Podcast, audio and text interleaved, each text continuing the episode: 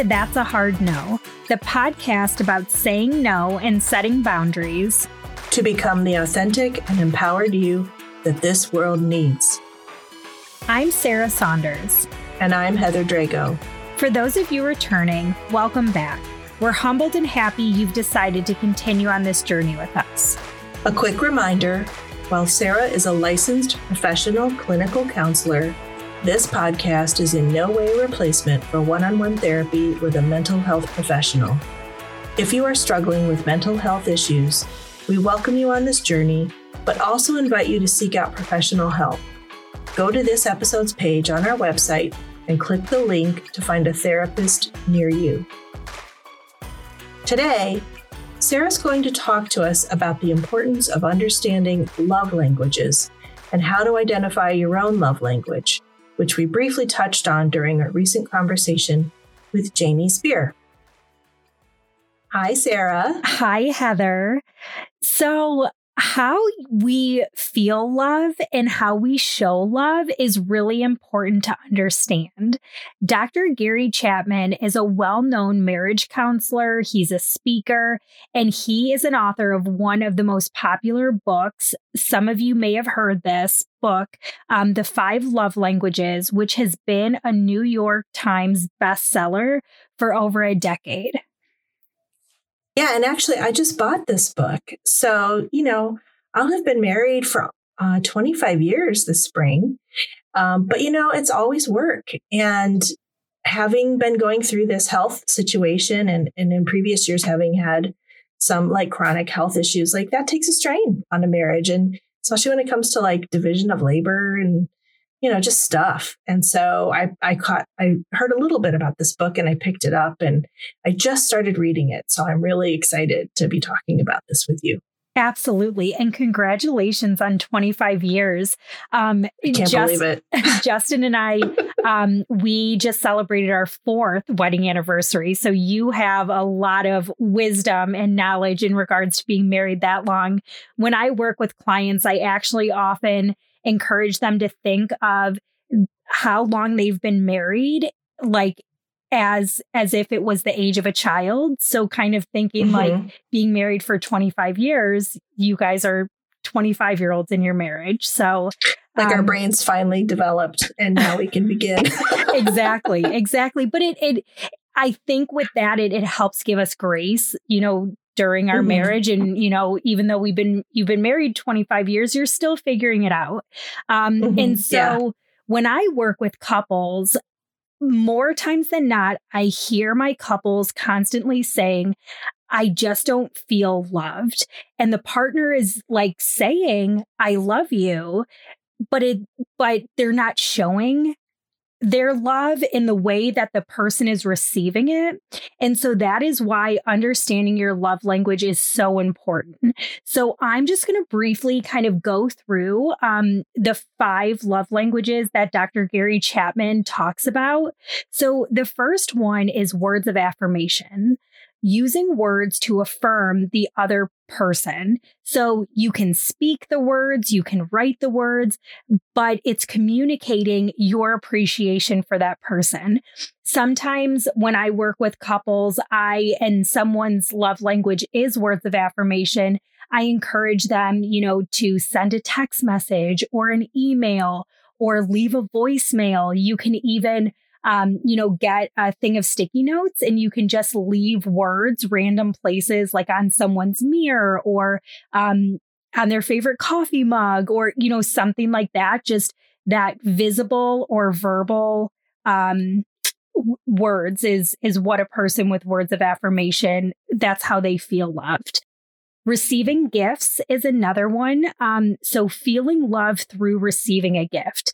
It's not about how expensive it is, it, how expensive it is, but it's the thought that counts. However, I often joke with couples that it's not just the thought that's left in your head that counts. it's the gift that comes out of that thought in your head. Um, so if you start listening to your significant other, you'll begin to notice them saying things like, I really wish I had one of those. That would be really nice to have. Um, oh gosh, you know, I really like that. make a list of those things, not even just a mental list, but like physically write down a list of those things. Um, and it's not just gifts on like birthdays or anniversaries or holidays. You drop gifts along the way. And like I had said, it doesn't have to be expensive, but it's just the act of receiving that gift. Um, the third one is quality time.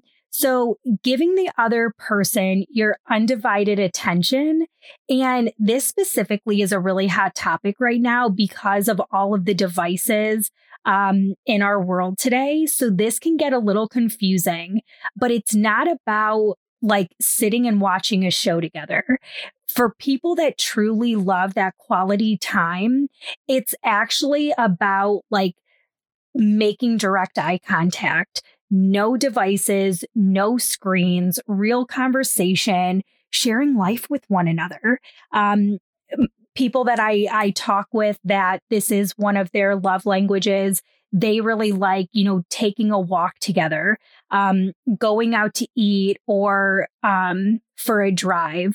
It's really interesting because, and I know we, a lot of us, you know, haven't been going out to eat as much as we used to, but you will be able to see the difference between like a dating couple and a married couple at the restaurant because oftentimes um dating couples like they're actually looking at each other and they're talking and they're getting to know each other. Married couples at restaurants, they're just eating. like they're just, you know, trying to get in all that food. So really go back to that idea of you know, asking um, your partner questions and looking at them and, you know, really engaging in that conversation. Acts of service is another one. So doing things for the other person that you know would really help them out.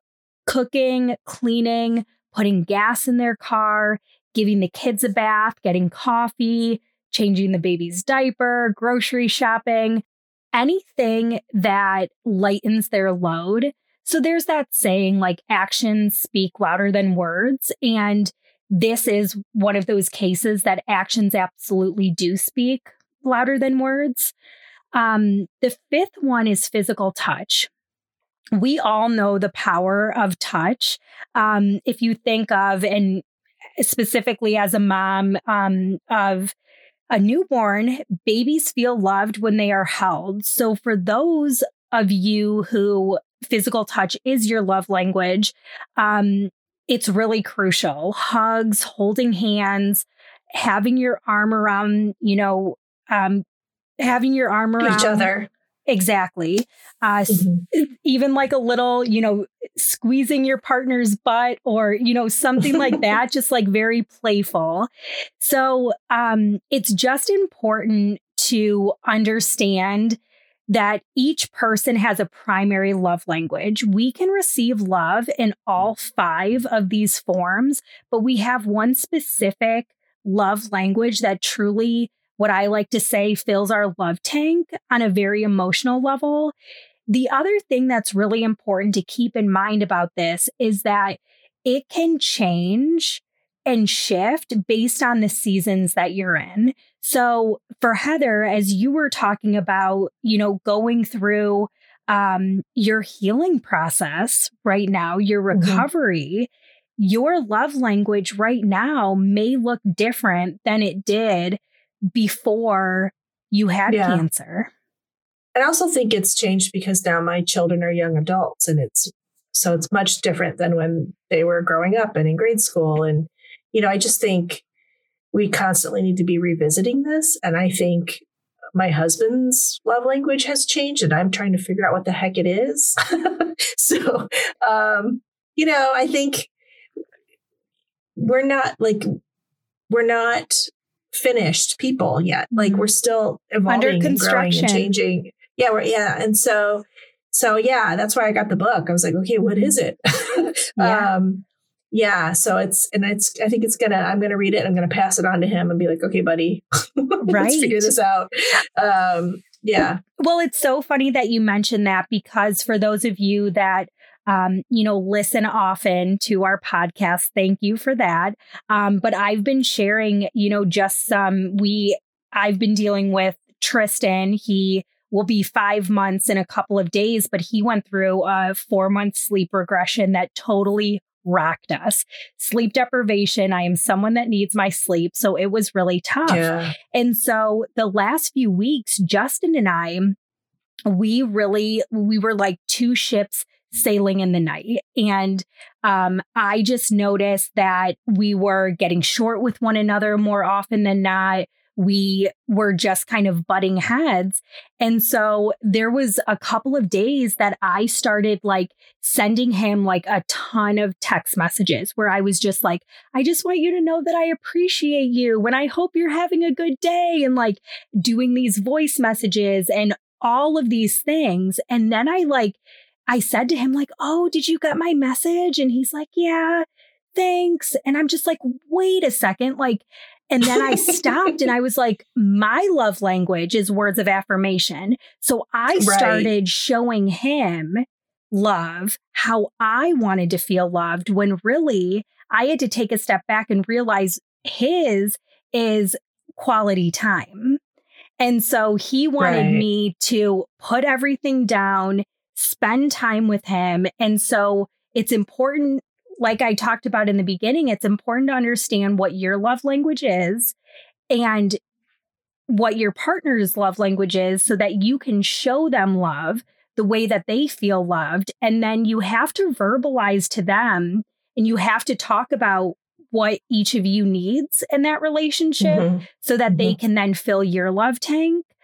Um, and there is a free quiz that you can actually take, which if you go oh, to our website, it will be in the show notes. Um, but it's fivelovelanguages.com.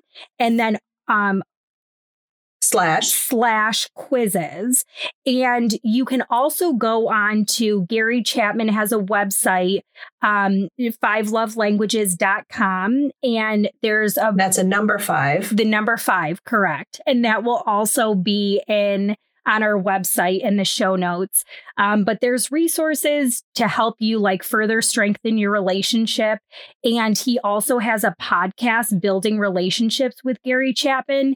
He's a little bit old school, so it's more of like a radio type um type podcast, mm. but but yeah, it's really interesting. Well, that's great. I was just going to ask, like, well, how do I find out if he doesn't read the book? How do I know, or how do I get him to know? So I'm glad to know there's a quiz. I love quizzes. Yes. So that's good. And I do have to note as well, there's also a kids version.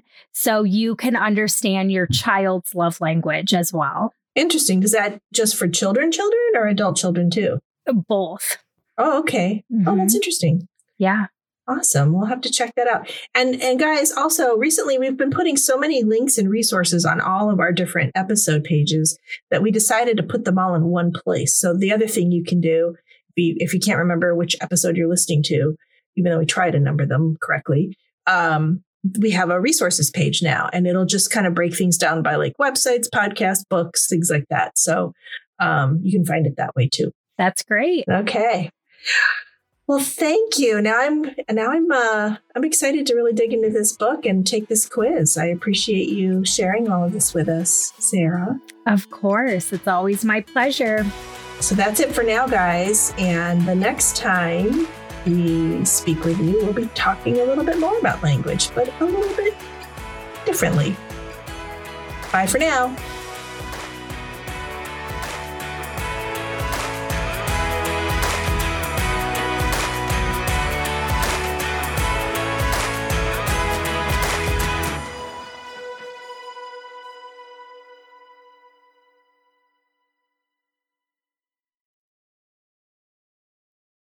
Hi, my name is Sarah, and I want to tell you about my podcast called Can I Offer You Some Feedback? I'm a business consultant and executive coach with over 20 years' experience in change management, leadership development, and naturally providing feedback to high performers. My podcast is for those of you who have a complicated relationship with feedback, whether giving, receiving, avoiding, or seeking. Feedback is essential for our development. In each episode, you'll hear from real people across industries with their ideas, perspectives, and best practices on feedback.